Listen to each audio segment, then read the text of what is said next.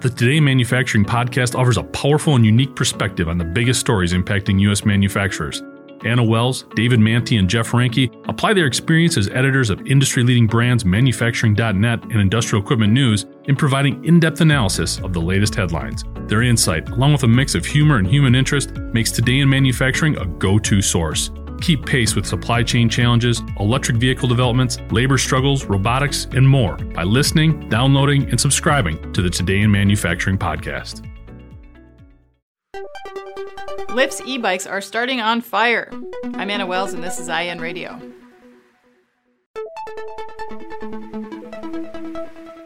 I know everyone thinks that the worst thing about those electric scooter share programs is that once they've served the rider's purpose, they're just discarded like trash until someone from the company arrives to pick them up. It's this issue that's resulted in several cities to actually ban certain scooter companies from operating there altogether. But in the past year, we've learned that they can also start on fire. The evidence of which was apparent when Skip and Lime pulled scooters temporarily after reports of batteries either smoldering or producing flames.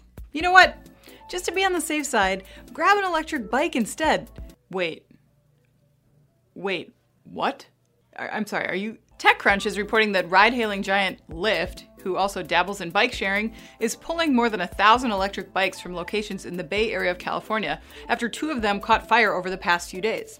According to a reporter for the San Francisco Examiner, though these were two separate incidents, both bikes appeared to be at docking stations when their batteries caught fire. No one was reportedly hurt, but witnesses told the examiner that the batteries were leaking some kind of green fluid. Lyft told TechCrunch that it was, quote, out of an abundance of caution that they were pulling the bikes. But the San Francisco Metro Transit Authority seems to have some concerns, stressing how important bike sharing is to the transportation system in general. A spokesperson also said that they have an inquiry into Lyft as to the circumstances surrounding this incident, as well as how they intend to prevent any future fires. So I guess in the meantime, the best and safest micro transportation might be your feet. But it's hot out there, so please wear shoes and socks. Sweaty. I'm Anna Wells, and this is IEN Radio.